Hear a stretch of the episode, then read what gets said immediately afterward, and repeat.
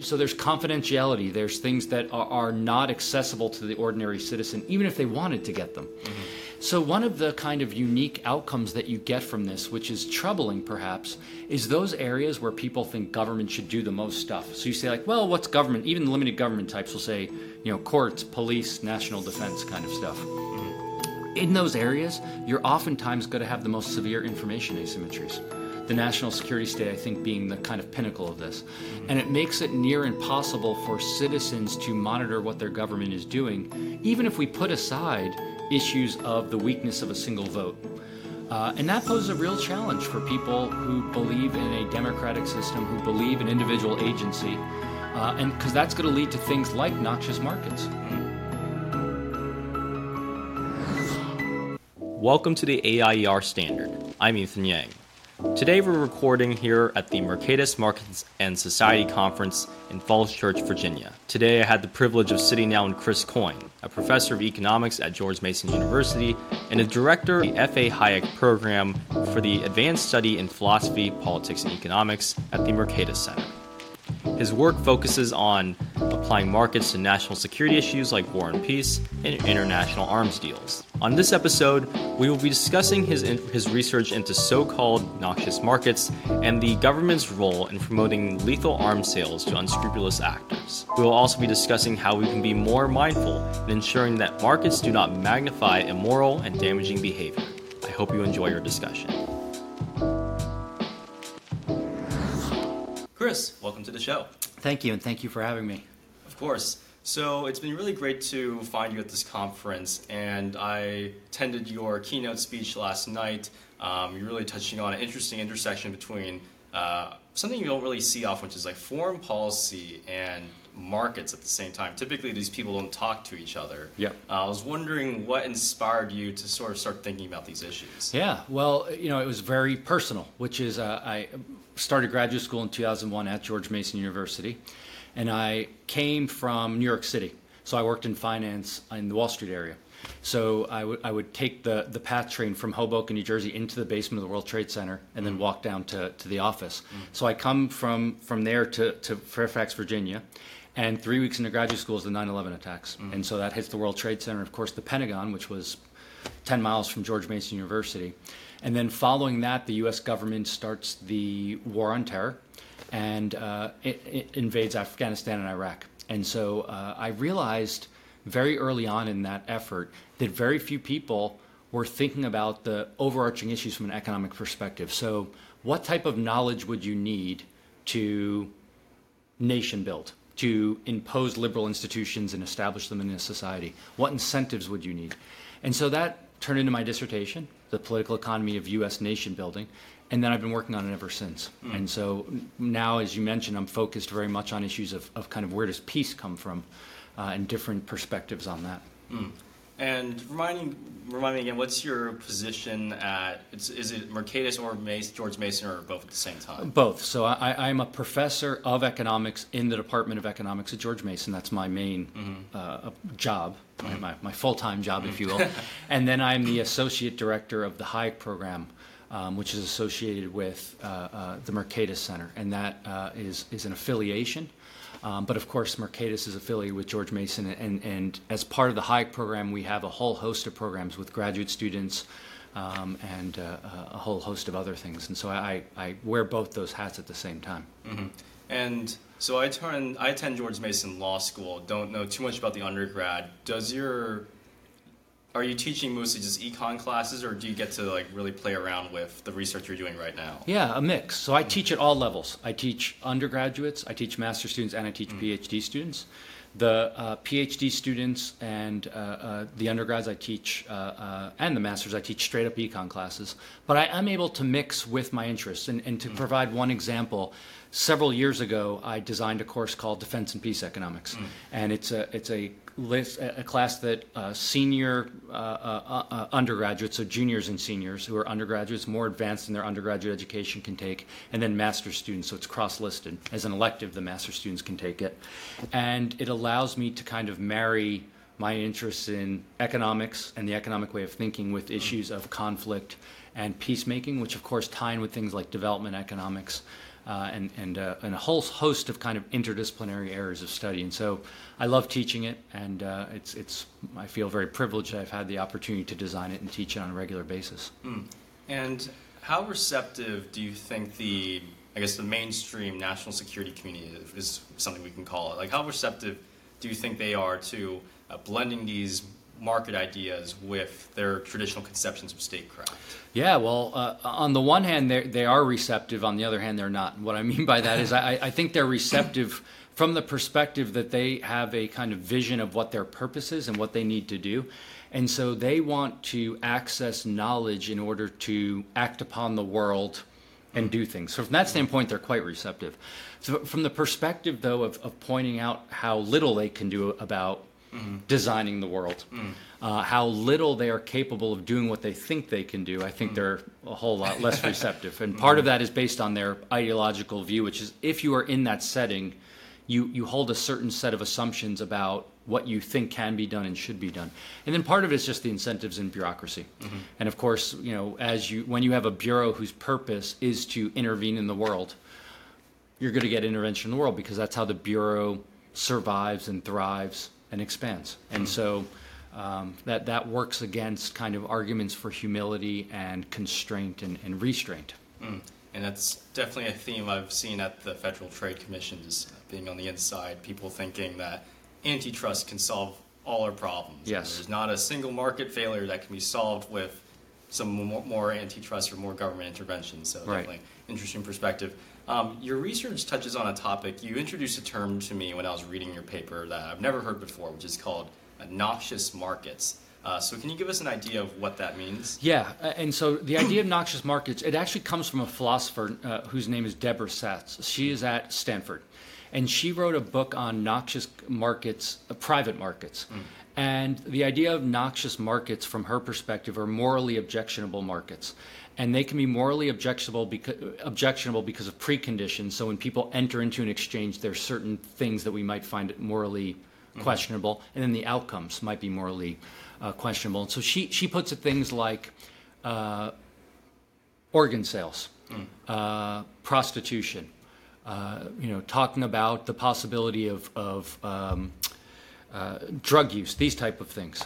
And the, the argument is that on the front end, uh, there's these conditions of, of what she calls weak agency. So people might be vulnerable.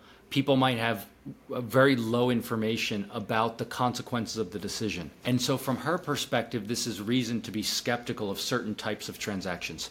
And then on the back end, those outcomes, because people have weak information or weak, weak knowledge and they're vulnerable, it can lead to harmful outcomes, both for them and for society.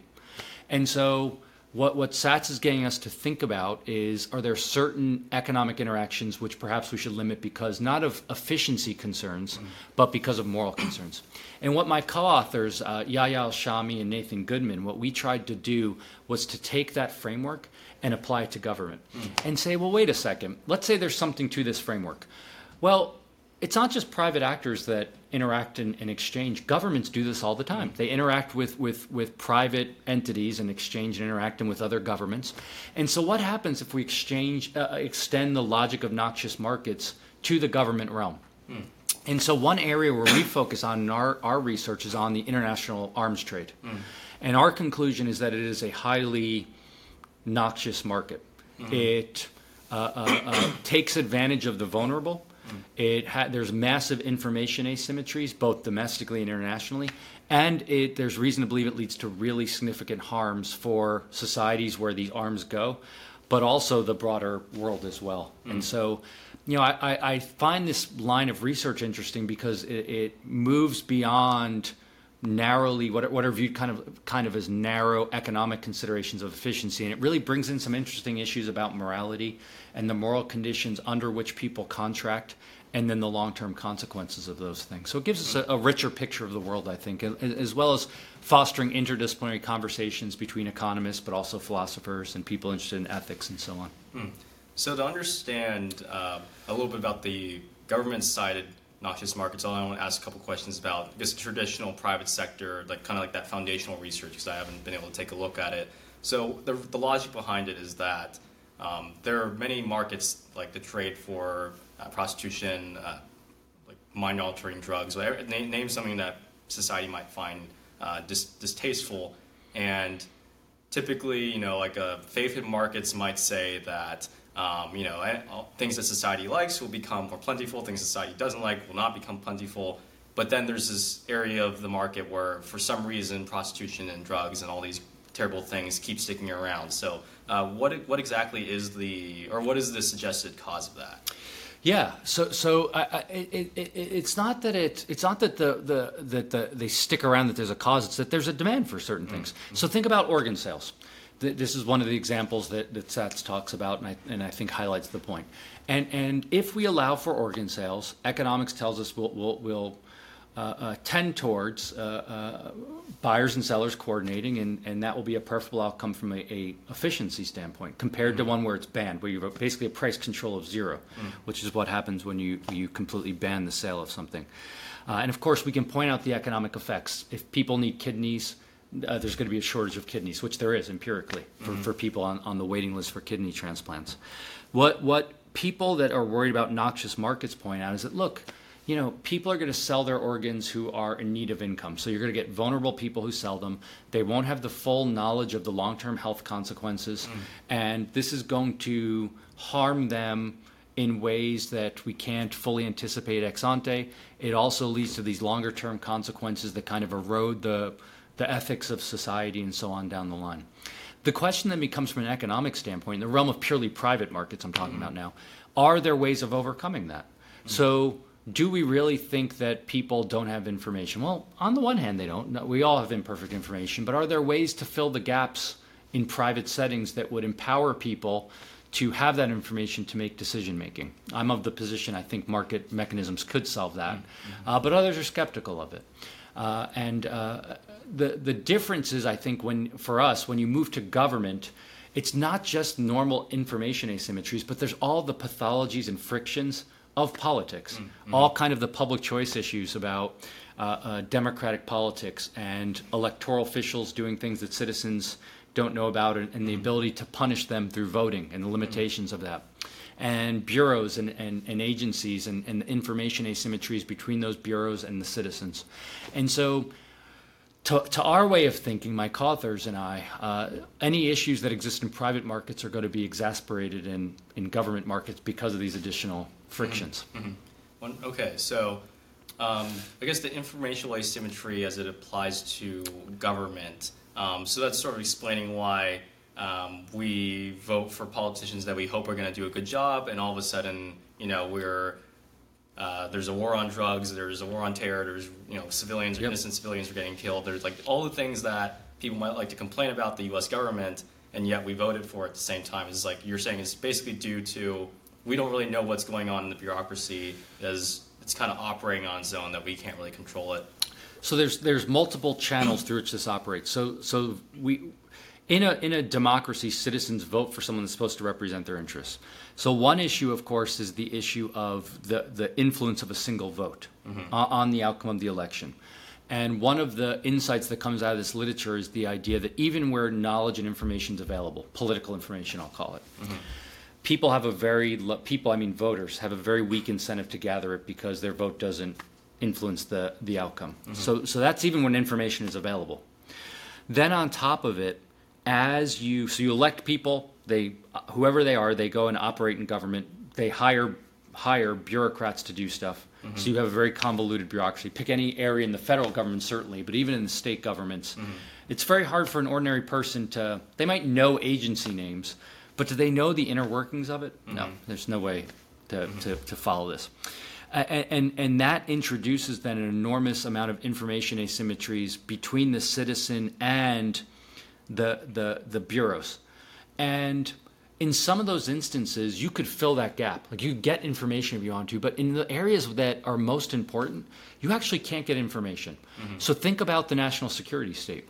The national security state, all the agencies that constitute it, it has secrecy writ large. Mm-hmm. so there's confidentiality. There's things that are, are, not accessible to the ordinary citizen, even if they wanted to get them. Mm-hmm. So one of the kind of unique outcomes that you get from this, which is troubling perhaps, is those areas where people think government should do the most stuff. So you say like, well, what's government? Even the limited government types will say, you know, courts, police, national defense kind of stuff. Mm-hmm. In those areas, you're oftentimes going to have the most severe information asymmetries the national security state, I think, being the kind of pinnacle of this. Mm-hmm. And it makes it near impossible for citizens to monitor what their government is doing, even if we put aside issues of the weakness of a single vote. Uh, and that poses a real challenge for people who believe in a democratic system, who believe in individual agency. Uh, and because that's going to lead to things like noxious markets, mm-hmm. because one of the foundational features of noxious markets is weak agency, mm-hmm. and it's going to erode democratic uh, kind of the democratic features of society because democracy can't work. Mm-hmm. I'm, I'm, I'm, not even talking about just voting. I'm talking about democracy, and kind of people having a voice in their government mm-hmm. and having a say in what rules exist and the rules under which they live. Mm. So, can you apply the just the frame of noxious markets in the private sector to uh, your arms trade argument? So, like, what exactly is the I guess like the the moral issue at play, and then what are the information asymmetries, or all the different factors that are making it happen against what society might want? Yeah, yeah. So it's it's multifaceted, so it gets complex. So I'll just highlight a couple aspects for for the sake of a, a kind of hinting at it in our discussion. The U.S. government is the world's largest arms trader. Mm-hmm. It's the, it's the worm, wor- world's largest arms dealer um, mm-hmm. to, uh, to other governments. And some of these governments, you know, the UK, you'd say, okay, they're they're an established government with constraints, so let's put them aside. But then you look at a government like Saudi Arabia. So the U.S. government sells a lot of weapons to Saudi Arabia, and you say, okay, the U.S. government transfers those weapons. Do U.S. citizens know about these things? And they can know about them in the aggregate, but then do people that live in Saudi Arabia have a say in this? Mm-hmm. And they might have some influence on their government, but very limited.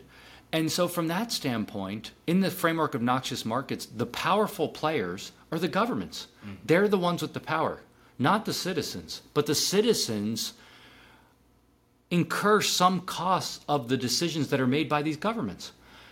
And it's not just the citizens that live in the United States, that live in Saudi Arabia. To the extent that other people outside of Saudi Arabia are affected by the actions of Saudi Arabia, they are also influenced by it. Mm. They have no say in the political process. They have no political voice in that process. So that's an example of weak agency. Citizens in the United States, citizens in Saudi Arabia, citizens in other areas that are affected by those decisions have very weak agency. On the front end, they have no say. It's true that you or I in America could write a strongly lettered word, kind of worded letter to our, mm-hmm. our representative. It's probably going to have no effect at all. Mm-hmm. And so we have real no control over this or influence on the front end. Then on the back end, you know, people say, well, what do you do with the arms? Some people say, well, no, it creates peace through deterrence. Mm-hmm. Maybe. But another argument, which is like international relations 101, is the security dilemma, which is when you give people arms, you make mm-hmm. other people feel less secure. Yeah. so then that leads to an arms race, mm-hmm. which can make on net people no less safe, but you have a lot more weapons. And when you have a lot more weapons, the risk of those weapons being used to both initiate and perpetuate violence, often against the most vulnerable people in the world, increases. Mm. And again, then on the back end, you also have weak agency and vulnerability, and you have real harms that are being done to both specific individuals, but more broadly to entire societies. Mm. And so, from that perspective, and, and that's just one channel, there's other illustrations of it. But just from that one kind of short, relatively short example, you can see how you could conclude that that market is quite noxious. Mm. And so, what? Who are the, um, I guess, the uninformed actors in this picture? Because I think, from a private perspective, it's like I am selling my organs because I don't really have enough information about like how bad this is, and then my own personal circumstances are motivating me. In this case, the the transacting actors are the the governments and yes. so, what is the what is the where are the the information asymmetries? Like, where are the I guess like the uninformed, um, not in a good situation type of actors that are kind yeah. of this happen? So, so the main information asymmetries would be the citizenry that lives under each of the transacting governments, mm. as well as the extent that there are any externalities. So that there are any external costs that fall outside of the transacting parties. So again, if you think about to go back to a point you raised earlier about externalities, in private markets, people say, well, you and I will interact, but it mm-hmm. produces a negative externality, and that fa- that cost falls on someone else, and government needs to come in and fix the market failure. Mm. We can have that discussion. But one thing that when that public choice economics makes you realize is there's political externalities as well. Mm. When governments transact, it also can have negative externalities that spill mm-hmm. onto other people mm-hmm. Outside that transaction. Mm-hmm. But there's no There's super recourse. super government to come in and mm-hmm. impose a, a, a tax on them or to mm-hmm. regulate them. We have international organizations, but they're relatively weak in terms of having like teeth to back things up.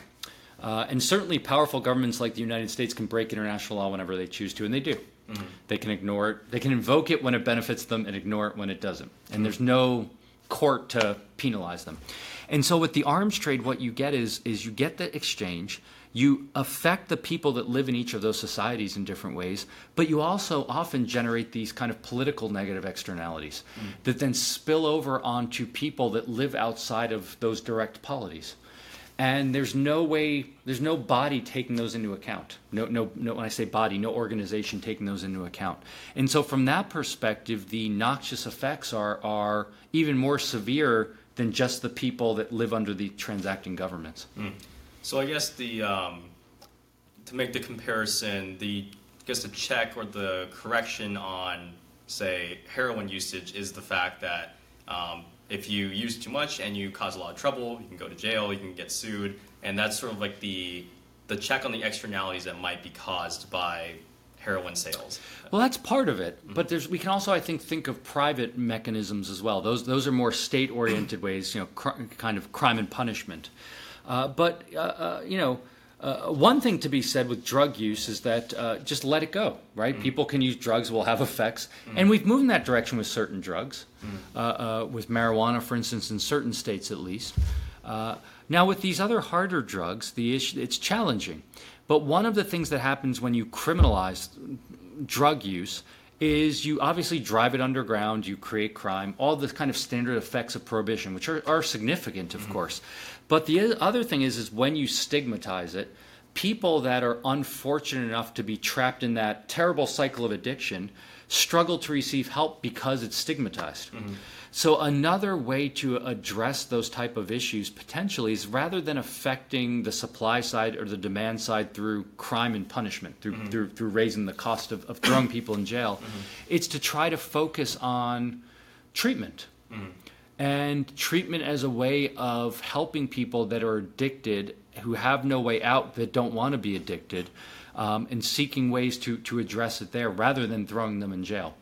Uh, because it is true that on the margin when you raise the cost of something you'll get less of it. So that's what uh, punishment tries to do. But in terms of assisting people to overcome their addiction to be contributing members to society and living a, a flourishing life, you can make an argument that putting them in jail has a, a, counterproductive effect. Mm. Because when you're you, when you're pushed into the legal system, the, the criminal justice system, it has detrimental effects to a person's life trajectory, mm. their ability to get a job, their ability to get an education. And if anything, in certain cases, that can incentivize subsequent crime because when you block off non criminal ways of earning a living and being a contributing member of society, it reduces the cost of turning to crime in order to make a living and to get things. Mm.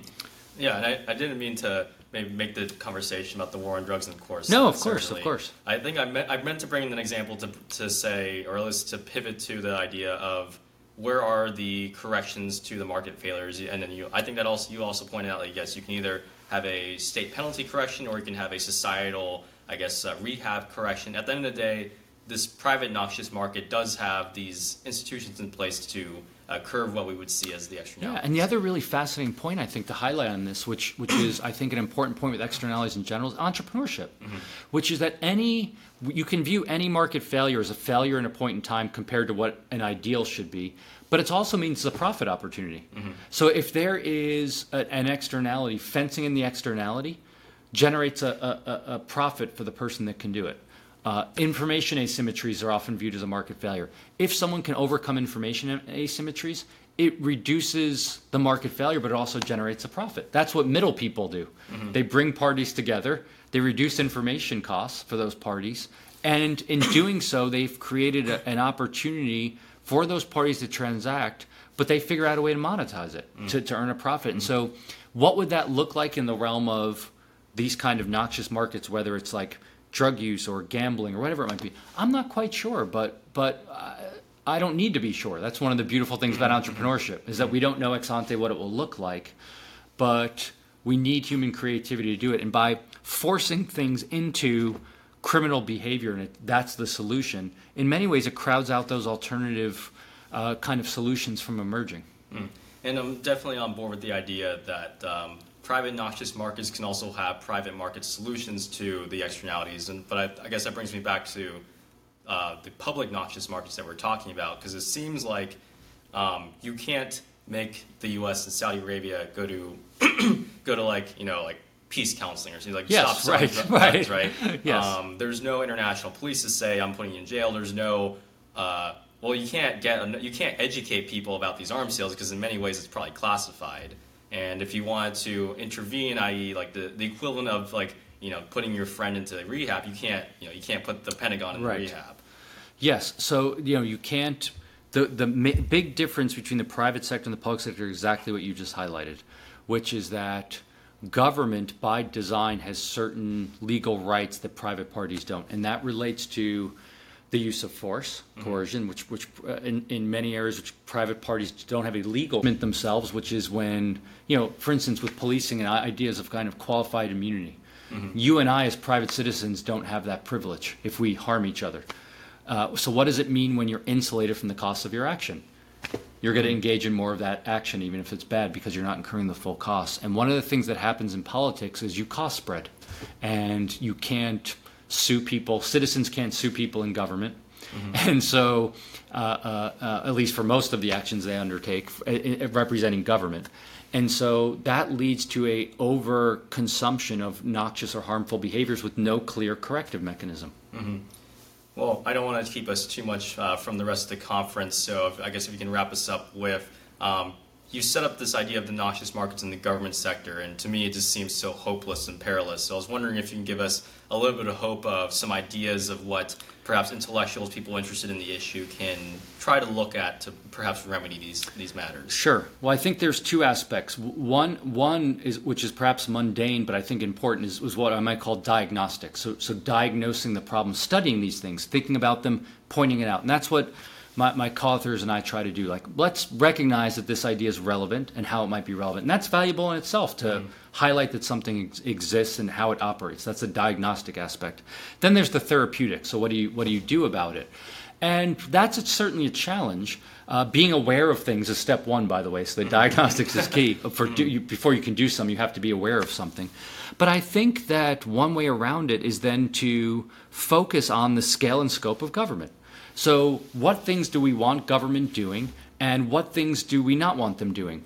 And the interesting thing about the noxious markets, which is perhaps the pessimistic point, is that it shows that public choice scholars actually might be too optimistic about government, which is kind of interesting because most people think of public choice scholars as being skeptical of mm-hmm. government. And the reason why is once you take into account the moral considerations, the cost of government action might be even higher mm. than the standard kind of economic market, uh, government failure type arguments. So what? How then the challenge becomes how do we shrink government, and that's a huge challenge. But but one thing that that my co-authors and I talk about, not so much in this paper but elsewhere, is the importance of ideology, the mm-hmm. importance of how citizens view the role of government, and looking for alternatives to peacemaking that don't rely on transferring weapons, that don't rely on I, this idea of deterrence, which many people have. Like, you know, more weapons is better because it deters. Mm-hmm. Maybe, but maybe not. Maybe the, the reliance on militarism fuels militarism, in which case you have the ap- opposite effect. And so, thinking about what these alternative arrangements might look like that don't rely on top down government force, and then exploring how those might be implemented in the actual world, I think, is an important kind of alternative to checking mm. government noxious markets. Well, thank you so much for joining us in the show today. You've given us a lot to think about. Well, thank you. I appreciate the opportunity to speak with you. All right. Thanks so much for joining us. Thank you.